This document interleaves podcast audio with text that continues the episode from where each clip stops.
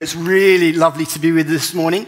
One of the great privileges I have in my role is to visit different churches most Sundays and to see the work of God in all sorts of different traditions across the Archdeaconry, across the Diocese of Gloucester. Uh, the other thing that's great about my role is I can tell the same joke again and again and again in the hope that nobody has heard it. So, one of you, too, you may have heard this before. But um, archdeacons visit parishes, and occasionally they go and stay for a whole weekend. Not very often, uh, much to the relief of clergy spouses. Uh, but there was a day where, a weekend, where a, a, vicar had invited the archdeacon to come and spend the whole weekend with the parish uh, to preach on Sunday but do things on the Saturday. The vicar was looking forward to this very much because he didn't have to prepare a sermon. The vicar's wife was a bit more anxious because, well, they had quite a few teenage children who could occasionally be rowdy. The weekend seemed to go quite well. The archdeacon seemed to fit in okay, uh, got on well with the parishioners, got on well with the vicar. But the vicar's wife couldn't help thinking that there was a bit of a gulf between her and the archdeacon. Every time she walked into the room, he seemed to freeze and stop speaking and then sidle out of the room. She thought nothing more of it until on Sunday evening, the archdeacon left. She breathed a sigh of relief and then went into the guest room where the archdeacon had been staying uh, and there by the side of the bed were a little pile of towels and flannels that she had left for the archdeacon's use, completely untouched, with a note on it that she had left for the sake of her teenage children earlier in the week, but that she'd forgotten to remove. It said simply, If you touch these, I'll kill you.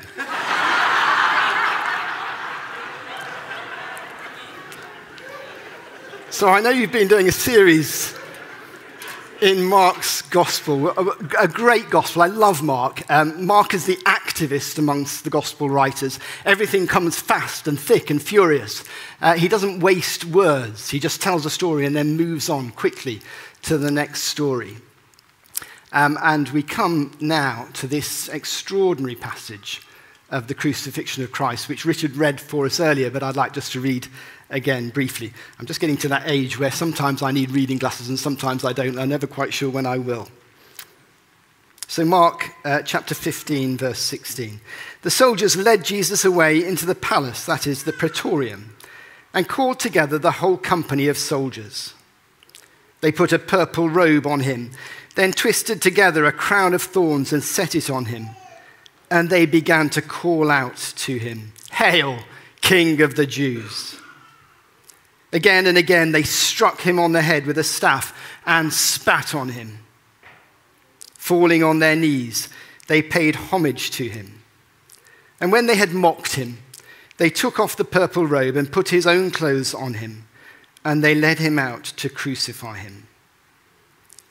A certain man from Cyrene, Simon, the father of Alexander and Rufus, was passing by on his way in from the country, and they forced him to carry the cross they brought Jesus to the place called Golgotha, which means the place of the skull. Then they offered him wine mixed with myrrh, but he did not take it. And they crucified him. Dividing up his clothes, they cast lots to see what each would get. It was the third hour when they crucified him. The notice written on the written notice of the charge against him read, "The King of the Jews. They crucified two robbers with him, one on his right and one on his left. Those who passed by hurled insults at him, shaking their heads and saying, So, you were going to destroy the temple and build it in three days. Come down from the cross and save yourself. In the same way, the chief priests and the teachers of the law mocked him among themselves. He saved others, they said but he can't save himself. Let this Christ, this King of Israel, come down now from the cross, that we may see and believe. Those crucified with him also heaped insults on him. Father, we thank you for the gift of your written word. We pray as we look at this familiar story that as we engage with the written word, we might encounter the living word Jesus Christ, our Lord and Savior, afresh. In his name we pray. Amen. Thank you, Andrew. Thank you for inviting me to speak on the cross, the crucifixion, Something that, as Richard said earlier, changes the whole course of history. It is the most significant part of the Christian life the life, death, and resurrection, with the crucifixion in the center. Some of you are Christians already, some of you may not be, and you may wonder why on earth Christians choose as the symbol of their faith an instrument of barbaric torture that the Romans used to use, and just occasionally people still use today. The answer is that the crucifixion of Jesus is of enormous significance, but it's also a complex and in many ways a mysterious subject. And I think it's important that we hang on to the mystery of the cross. For St. Paul, who writes much of the New Testament, many of the letters in the New Testament, the cross is absolutely central to how he sees himself and his ministry and his calling. Now, more so than in 1 Corinthians, in his letter to the church at Corinth. In 1 Corinthians chapter 2, he says this to the church in Corinth For I resolved to know nothing while I was with you except Jesus Christ and him crucified. Nothing else, says Paul, mattered. That was my aim in coming to you. In the earlier chapter, the chapter before, he says, For the message of the cross is foolishness to those who are perishing, but to us who are being saved, it is the power of God. The cross, says Paul, makes all the difference in the world. It's either foolishness or it's power, depending on how you respond to it. Again, in 1 Corinthians 1, we preach Christ crucified, a stumbling block to Jews and foolishness to Gentiles. Some of us this morning will find the cross a stumbling block. Some of us will think, well, it's just foolishness. Some people who are exploring faith, and I often talk to people about this, stumble over the cross. They want to know what the Christian faith has to say, they want to give their lives to God. But somehow the cross and its uniqueness, as Christians claim, can be a stumbling block to that journey of faith. So it's a challenge to think about the cross. What I want to say this morning, I want to set firmly within the context of Mark's gospel.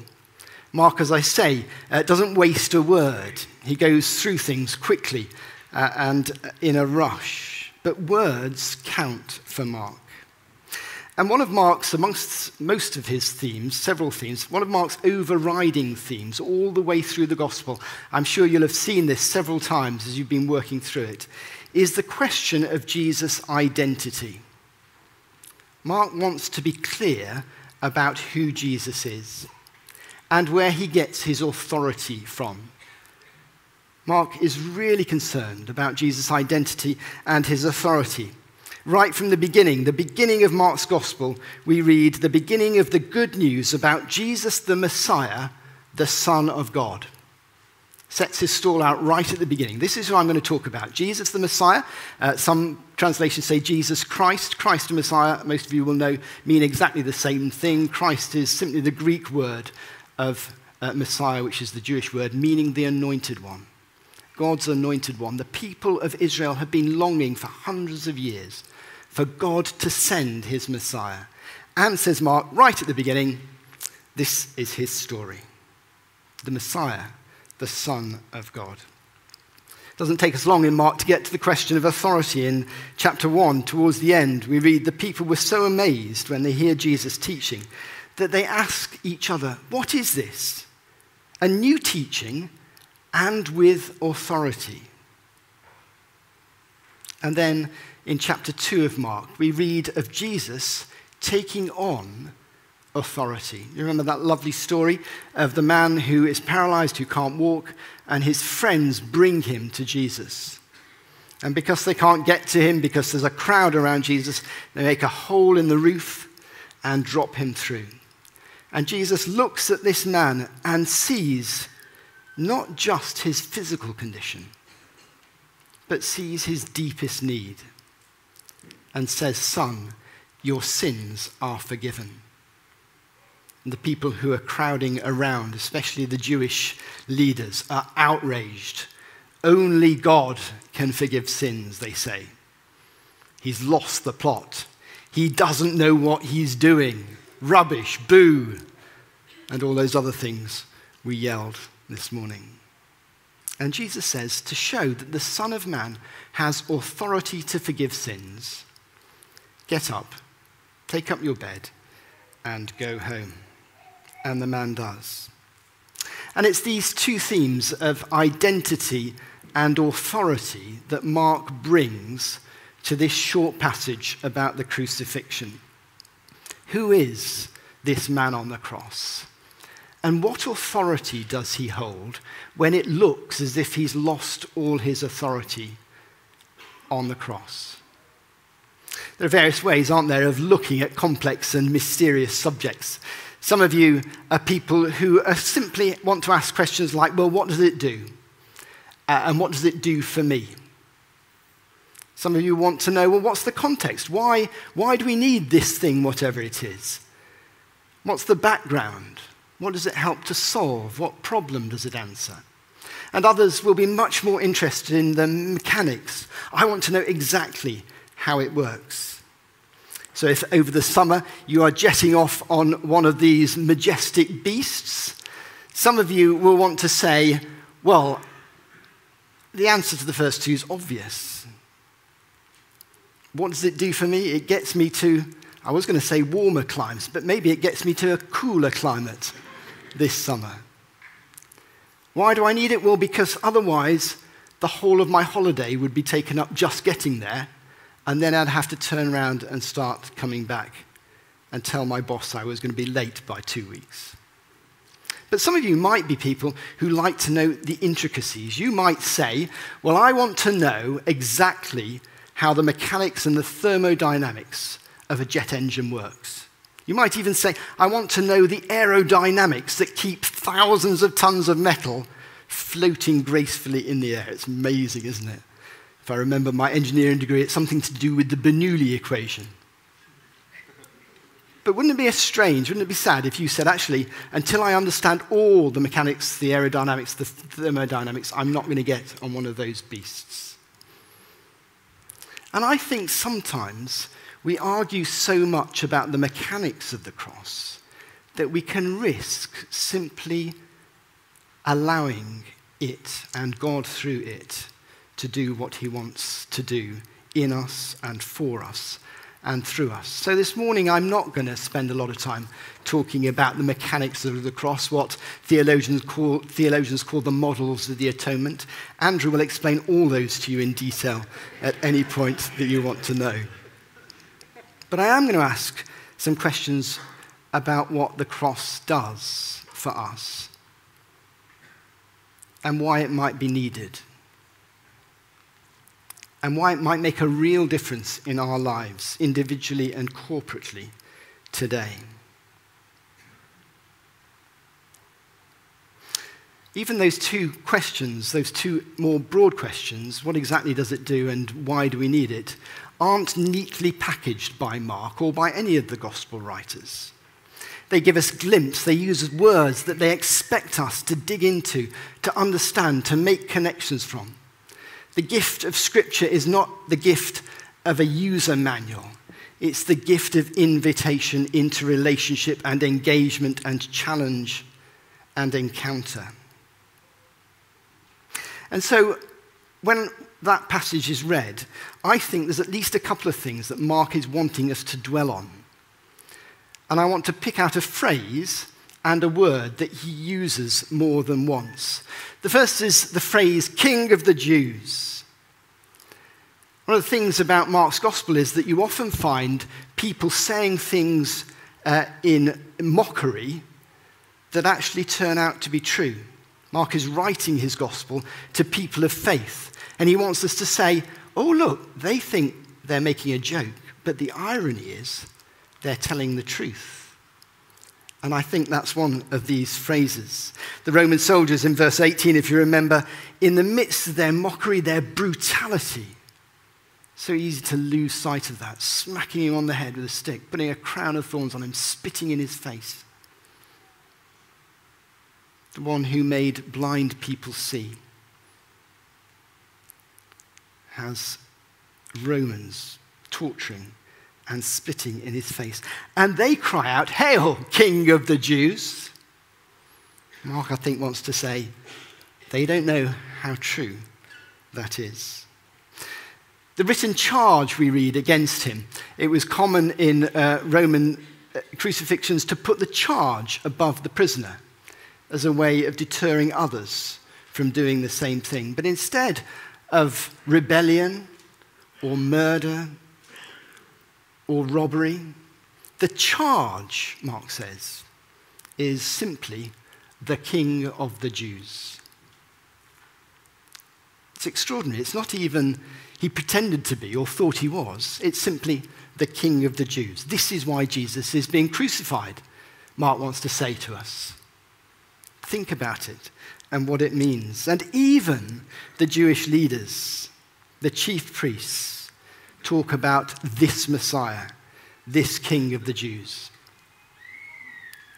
So the first phrase we'll look at in a moment to try and make sense of the crucifixion is simply the King of the Jews. The other is the word that, again, Mark uses more than once, and it's the word save.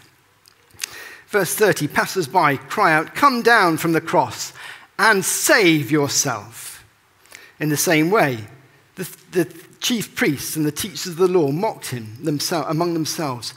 He saved others, they said, but he can't save himself. And again, I think that's ringing with irony. You're spot on, Mark. You're spot on, teachers of Israel. He saved others, but he can't save himself. And we want to explore, he wants us, I think, to explore why that might be. A word and a phrase, then, that might help us as we explore the context to begin to grasp what the, the cross means for us but also for the whole cosmos. And I say that because I think our tendency as Christians constantly is to draw everything in, all main significant theology, into just me. And I think God's picture of what he is doing with creation is far, far bigger than we ever grasp. The fam- most famous verse in the Bible, John 3:16, you all probably know it. God so loved the world that he gave his only Son that whoever believes in him should not perish but have eternal life. We often read that as God so loved me, or God so loved Trinity, or God so loved evangelical, charismatic Christians, or God so loved human souls. But the word that John uses, the Greek word, is cosmos. God so loved the cosmos that he gave his only son. So the cross has cosmic implications, as Richard mentioned earlier, and it's important to hold that, I think, in mind. So let's look at that word save. What is Mark perhaps trying to say to us about the cross when he uses repeatedly that word save? The Greek word is the word sozo. Some of you may well have come across it in a number of settings. It's a word that's based on uh, being safe, being in a safe place. And it's a holistic word. It's variously translated as healed, set free, made whole, kept safe, restored. It's a word that's about human well being and flourishing, rooted in being made safe and Mark wants to say to us the cross of Jesus Christ provides for you and me and the whole creation a safe place. One of the great privileges I have in my role as Archdeacon is that I'm a, a trustee of uh, numerous charities. I keep finding out new ones, and my secretary says, Oh, didn't you know you were a, tr- a trustee there? But one of them is The Rock uh, in North Cheltenham. Some of you may know of its work, doing a fantastic work um, amongst particularly at the moment, they're doing quite a lot of work uh, with, with children who've been excluded from mainstream school. And I was at a, a, an event just a couple of weeks ago, and they'd done a little video clip with, uh, just with some of the children talking about what the rock means to them.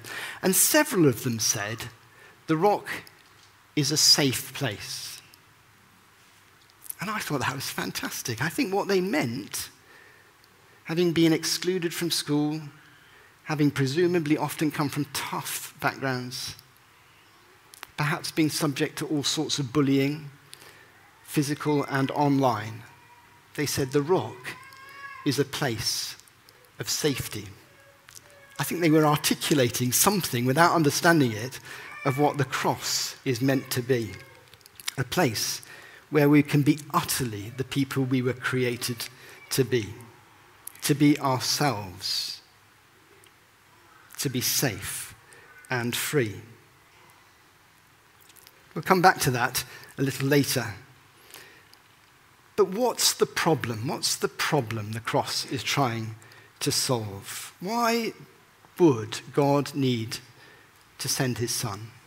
Why would God in Christ need to come amongst us to give his life to save us? Couldn't he have done that some other way? If he's God, surely there are other options. I love the work of um, Tom Wright, the former bishop of Durham. Some of it's really easy to understand, some of it's impossible to understand. But he says that God works in human history, in the relationship that he builds with humanity through the Bible. That's the story the Bible tells. In five acts. He says if it was a, a play, it would have five acts, and, and these are they. Act one is creation, Act two is fall, Act three is Israel, Act four is Jesus, and Act five is where we find ourselves today. Living out, improvising, and living out that story in the light of Acts 1 to 4. You know the story probably very well. The story of creation, told in Genesis 1 and 2, is Act 1. And the key thing I want us to realize from that is that we were created in God's image for his delight. Lovely to see B and Bethany Rose baptized this morning. And I guess they bear something of the image of their parents. As they get older, they might like that and they might not like that. When I look at someone or when someone looks at me and says, Oh, you're a bit like me, sometimes I can take that as a compliment. At creation, God looks at us and says, You are the spitting image of me. Something of my image is invested in you. It's a story to celebrate. It's a story of God who makes us and says, you are worth everything to me. Genesis talks about God looking at us, the whole of creation, and saying it's very good. I think that's a bit of an understatement. I think God delights in his creation, and that's at the heart of our understanding of the cross. But there's a challenge. God, part of being made in the image of God, is that God takes an enormous risk, and that risk is to give us free will, free choice. Choice to give, live under God's reign and rule, or to live for ourselves. To choose not to make us as puppets, because that would diminish his image in us. And so, Act 2 is the fall, told particularly in Genesis 3. And sometimes people argue about whether Genesis 3 is a historical event. I want to say it is an event that was then and is now, that spans all time. It's not just a historical event. Because the story of the fall, Adam and Eve get the blame for it, is our story. It's a story of choosing to live life my way, not God's. It's a story of disobedience, a story of God saying, to live my way, to live to your fullest extent, is to live with my boundaries. And us saying, thank you very much, God, but we'll be the one that det- ones that determine the rules. On your bike, we don't need you. It's a story of human beings dismissing God and choosing to put our agenda above God's agenda for his creation. And it's our story, isn't it? St. Augustine sort of developed it into something, a theory of original sin, which gets a lot of press these days. But I think there's a lot of truth in that. I sometimes say to people, if you don't believe, at least in some way, in original sin, you've never had a toddler. But it's our story. The story of the fall is our story, choosing our agenda over God's. And the Bible presents that as the way in which sin enters the whole of creation.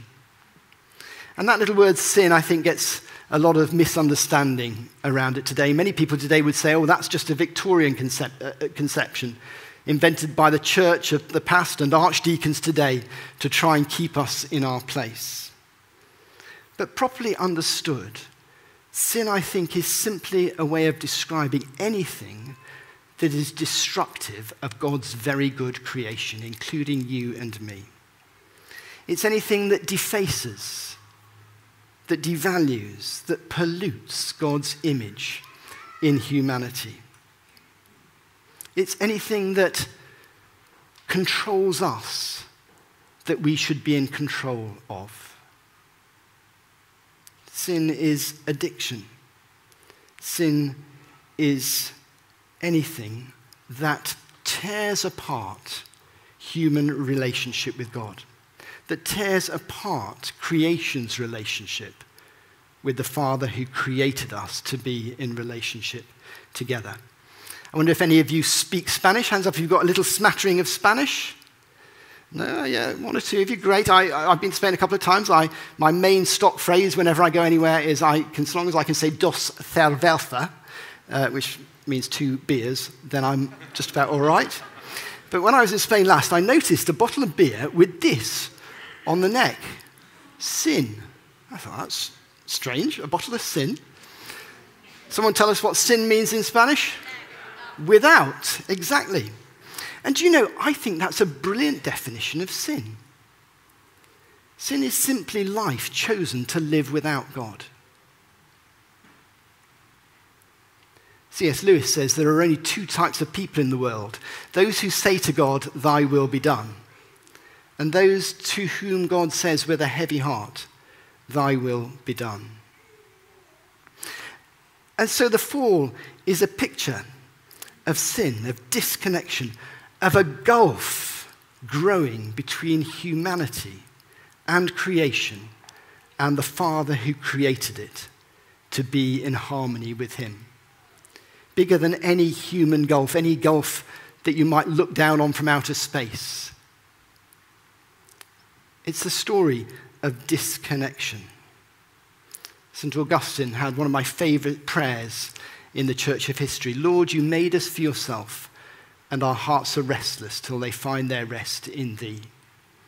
The fall, sin, is a tearing apart of that connection. A lot of the stories in the Bible are about that disconnection. The story of the prodigal son, of the son running away and saying to his dad, I don't ever want to see you again. Story of Zacchaeus, estranged, rejected by his community, desperate for reconnection. The story of the fall is our story. It's a story of the universe, of the chronic need we feel to be reconnected when we've been disconnected.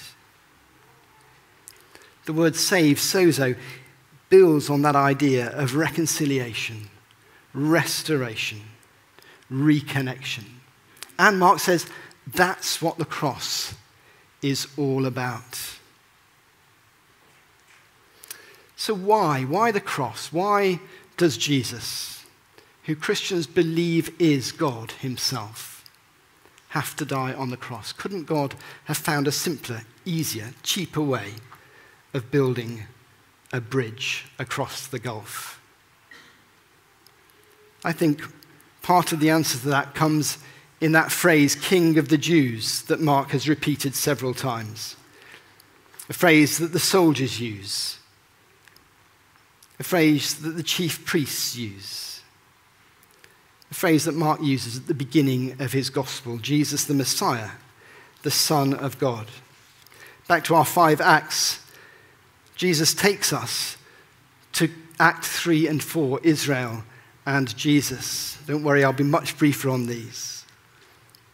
Because in Israel, in the people of Israel, what God is doing is calling a people out within humanity who will represent God to humanity and humanity to God. He's calling out a people who will act as a bridge between God and humanity, as a way of beginning to bridge that gulf. Really important to say that the, the Israelite nation, the Jewish nation's call was always to be a catalyst for the reconciliation of the whole of humanity, not just themselves. At the beginning of God's call to Abraham, he says, You will be a blessing for all people on earth. All nations will be blessed through you. But as we read through much of the Old Testament, we read the story of the people of Israel failing to live up to their vocation and calling again and again and again. Prophets and judges and kings call the people back to their vocation. But they fail. And so, God in Jesus Christ, in Act 4, brings about the ultimate representative of God to his people and his people to God. Jesus is someone who embodies, and Mark uses both of these phrases several times, both what it means to be completely divine, Mark describes him as the Son of God, but also to be completely human. So he uses the phrase Son of Man. Jesus uses the phrase Son of Man himself. It's a Jewish way of talking about his mortality, his humanness. Mark uses the, word, the, word, the phrase Son of God several times. It's a way of saying he is divine. He wasn't the only one to own that title. Some of the Caesars around Jesus' day, Tiberius Caesar, had some coins printed on which it said, Tiberius Caesar Augustus, son of the divine Augustus. But Mark is taking that and saying they're pretending to be divine, because they follow after their father who they want to be divine. But Jesus, the one we're talking about, is the Son of the Jewish God, the only God, the creator of heaven and earth. Why is this so important? I think it's so important because whatever the mechanism is, it seems the gulf between humanity and creation and God is so great that the only way that can be bridged, can be brought back together, can be restored, is if God works on behalf of both broken parties, both parties in the relationship. Our youngest son, Josh, we've got three boys. Our youngest son, Josh, graduated just a week ago, just over a week ago, uh, and he's been in Bristol. And so, over the last four weeks, Sue, my wife, and I have been down to Bristol and got to, to, to know and to love this wonderful image of the Clifton Suspension Bridge. And I don't know whether you've ever looked at the suspension bridge. This one, of course, from Isambard Kingdom Brunel. And thought, wow, what a feat of engineering. How on earth do you go about building it? And the answer, I think, I'm not actually a civil engineer, so you can correct me if I'm wrong afterwards. The answer is that you build it from both sides. So here's another even bigger suspension bridge being built somewhere in the southeast, in the, in, in uh, the Far East, rather. And you see that they're building from both sides? I think the fact that Mark wants us to know Jesus on the cross is on the cross and that he is the Son of God is his way of saying God is doing everything you need to bridge this gap. It's an old cliche, but I think it's true. That if religion is about trying to do things to get to God, the Christian faith is not about do, it's about done. It's simply about what God has done to draw us back into relationship with Him, to restore what was very good, to invite us back into being our true selves. Why? Why death? Why did Jesus actually have to die? Wasn't it enough for him to come and be incarnate, be one of us? It seems as if it wasn't. I don't know exactly why. Again, there are a few suggestions. The New Testament draws a number of analogies from different places that were familiar then from the law courts, from the slave market, from the sacrificial system in the temple, but it doesn't give us one simple template. But there are glimpses of why Jesus had to die. In 2 Corinthians 5, Paul says, God made him who had no sin to be sin for us, so that in him we might become the righteousness of God. Peter says something similar in 1 Peter 2. He himself bore our sins in his body on the tree, so that we might die to sins and live for righteousness. By his wounds you have been healed. Something in the New and the Old Testament, Isaiah uses a similar image in which the whole sin of the world somehow is sucked into that point in the crucifixion of Christ.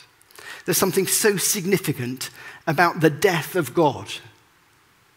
God, surely by definition, if you define him in any other way, is someone who doesn't taste death.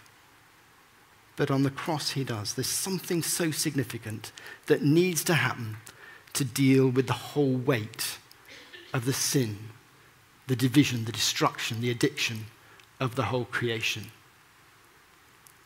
This isn't an image or an analogy used in Scripture. It's probably a heresy, but bear with me. When I think of the cross, I sometimes think of a black hole. If you know anything about black holes, you'll know they're so dense that nothing, not even light, can escape their gravitational pull. They're mind blowing, aren't they? Talk about mysterious and complexity. I wonder, I just wonder if there's something about the death of God that works not in the same way, but is, of such significance that somehow the whole dross and sin and division and destruction and defamation of God's good creation is sucked into that point in human history once and for all if we let it. Or another analogy, probably another heresy. I wonder whether some of you perhaps have been under the surgeon's knife recently, in which case I apologize for this picture. But just imagine, and again, some of you will, might even be in this place, just imagine that you have a body that's riddled with disease. It's got to every part of the body. If there was some way of giving an injection or a drug or something to one part, to one organ in the body, that would suck the disease to one central place so that that one central organ could be the ultimate representative of both the body and the disease. And if it could be taken out, the body would be whole again. That would be amazing, wouldn't it? It would be costly for that organ. And I wonder whether, again, that's just a little glimpse, a picture of what happens at the cross. And of course, you can't talk about the cross without talking about the resurrection. Because the other reason that God Himself in Christ has to die is that death is the ultimate disconnection from each other and from God. And so God Himself steps into death. Sometimes I think when people read about the resurrection, they feel as if Jesus goes into death and then bounces back a bit like Lazarus did. But I think Jesus does something completely different. He goes into death, through it, and out the other side. Another image, another little picture of why God has to come and give his life in Christ for us so that we can be made safe. We can be saved. The cry on the cross is, He saved others but cannot save Himself. Mark, I think, wants to say, How true. He could only save others by choosing not to save Himself. Sometimes when I'm interviewing clergy, I ask them um, a difficult question, which is if you were to try and summarize the whole of the gospel in one short passage, which would you choose?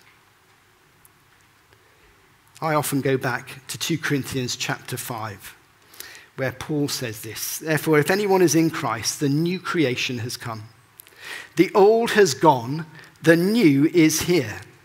All this is from God who reconciled us to himself through Christ and gave us the ministry of reconciliation. God was reconciling the cosmos to himself in Christ, not counting people's sins against them. And he has committed to us the message of reconciliation. What does it do, the cross? It achieves for you and me a safe place, reconciliation, homecoming, restoration of relationship, freedom, forgiveness, invitation into partnership to share this forgiveness, this reconciliation with the whole creation. Why does God go through it? Simply because He loves you. Simply because you're the apple of his eye. The cross, I think, confers on anybody who accepts it and Christ two things the world is desperate for acceptance and status. Most people today are desperate for acceptance. They're desperate to be reconnected to be restored back to relationship. Most people are desperate for status, they want to be somebody. And the way many people today, perhaps you and me too, try to achieve these two things is by doing more things. Even in church, we can try harder to be a person of status. And we think once we've got status, once we've, we're someone, we'll be accepted. The story of the cross is the story of done. God says to you and me this morning, you don't need to do anything, you don't need to try, you don't need to strive. I want to give you the gift of being my child, restored in my image. Have my love lavished on you so that you can be mine. That's the biggest, the best, the greatest status in the world. And because I accept you. Sometimes, and I'll finish with this, sometimes when we talk about the cross, especially if we get trapped in, in models of the atonement, sometimes I think we can portray the cross as the way that God gets to love us. I don't think that's true at all. You know, uh, some people almost say that when God looks at you, he doesn't look at you, he looks at Jesus and then accepts you almost as if he's saying, Well, I, will hold my nose, but I've got to love you, so I'll, I'll just look at Jesus and put my arm around you.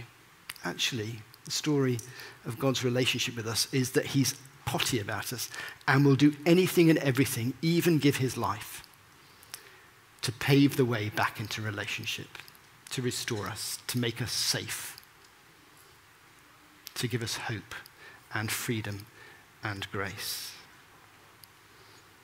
This morning, he lays before us an open door, as he did with the two little ones that were baptized.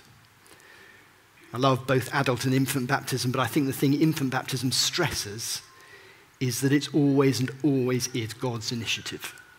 And he doesn't look at B and um, Bethany Rose and say, well, when you're old enough and you understand the mechanics of the cross, you can join my family. He says it's there, it's a gift. And he says that to you and me this morning. We're going to move into a time of prayer. I don't know whether I've long overrun my time, but if you'd like to stand, I'll just say a prayer and then hand over to Andrew.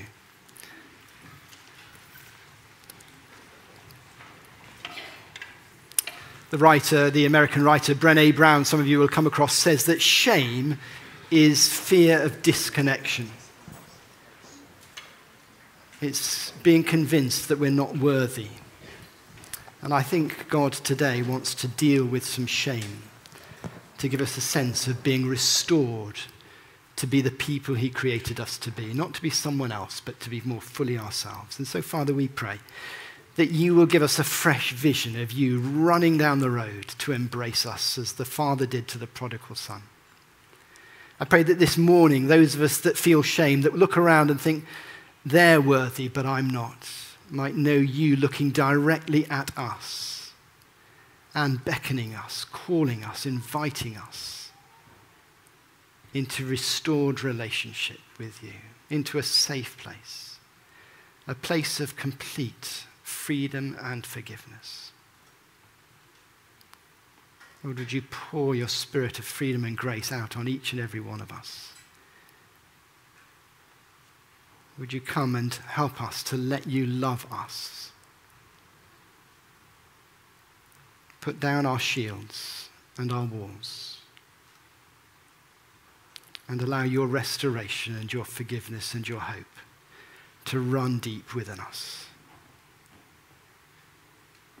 Thank you, Phil.